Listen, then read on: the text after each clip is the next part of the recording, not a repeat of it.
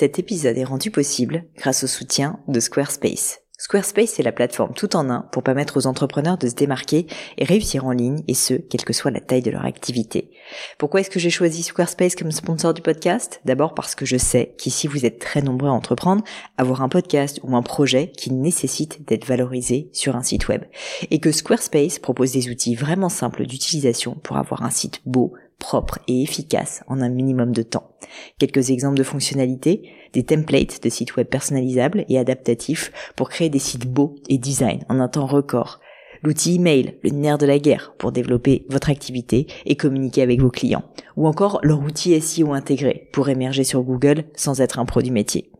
Alors si vous voulez donner à votre business toutes les chances de se développer, je ne peux que vous recommander d'aller sur le site squarespace.com. En plus, Squarespace vous offre moins 10% sur votre première commande de site web ou de domaine avec le code Pauline. N'hésitez pas et rendez-vous sur squarespace.com, code Pauline.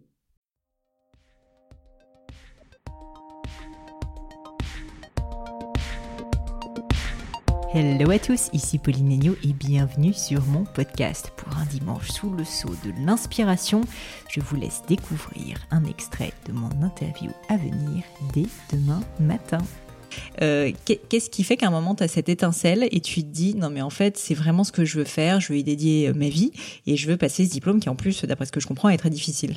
Alors en fait, mes parents m'ont jamais forcé à faire du sport, mais ils m'ont toujours, euh, ils m'ont toujours, ils nous ont toujours proposé de faire des activités, des choses comme ça. et donc du coup, moi, j'ai toujours aimé le sport. Après, j'ai voulu, j'ai voulu passer mon diplôme de, de co... Non, c'est pas vrai. J'ai voulu passer mon diplôme pour être prof de natation, coach en natation. Et en fait, la première année, quand on passe ce diplôme, on a une espèce de tronc commun. Et là, on fait toutes les activités. Et c'est là que j'ai découvert tout ce qui est fitness, musculation mm. et le fait de faire du sport en salle et, la remise en forme. Et je me suis dit, Marine, va faire ça, va faire autre chose. Tu pourras revenir plus tard pour la natation. Mm. Surtout que j'avais déjà passé mon brevet de maître nageur, mon brevet de maître nageur sauveteur. Donc, je suis bénéficié ça pour surveiller les plages, les piscines. Et du coup, j'ai découvert ça. Et donc, c'est pour ça que j'ai fait ce, ce diplôme-là. Et euh, comme je disais, j'ai jamais été scolaire, j'ai jamais aimé l'école, j'ai toujours eu des mauvaises notes, mais vraiment.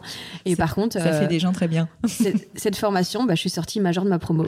Ah comme quoi, quand on fait quelque chose qu'on aime, euh, l'école j'ai jamais aimé, donc c'est pas que je travaillais pas, mais c'était pas mon truc. et de travailler quelque chose que j'aimais, apprendre des choses sur le corps humain, sur les capacités, enfin sur plein de choses, j'ai adoré et du coup bah ça marche. Je pense qu'il faut faire des choses qu'on aime et ça nous, ça nous, fait réussir. Il y a autre chose aussi, je sais pas si euh, tu as réfléchi, si tu connais le, cette idée, mais euh, il y a beaucoup de gens qui disent que l'école, c'est euh, c'est bien pour les gens qui sont très soit visuels, soit auditifs, parce qu'en fait, c'est vrai que tu apprends des trucs mm. sur un tableau, etc. Mm. Et les gens qui sont plus kinesthésiques, donc qui sentent les choses et qui sont le cas des très bons sportifs, donc peut-être que c'est ton cas, euh, bah en fait, juste, c'est pas qu'ils sont bêtes ou quoi que ce soit, c'est juste qu'en fait, ils comprennent pas les choses de la même manière parce que ils les sentent plus qu'ils ne les comprennent quand ils les voient.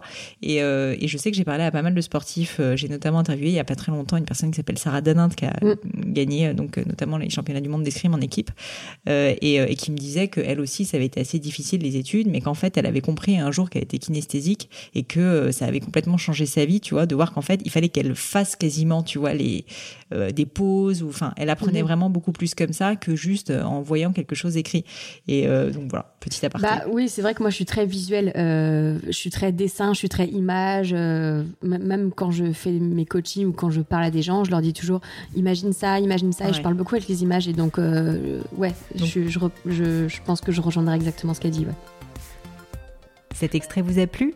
Pensez à vous abonner directement sur votre application de podcast préférée pour être sûr de ne pas le rater. À bientôt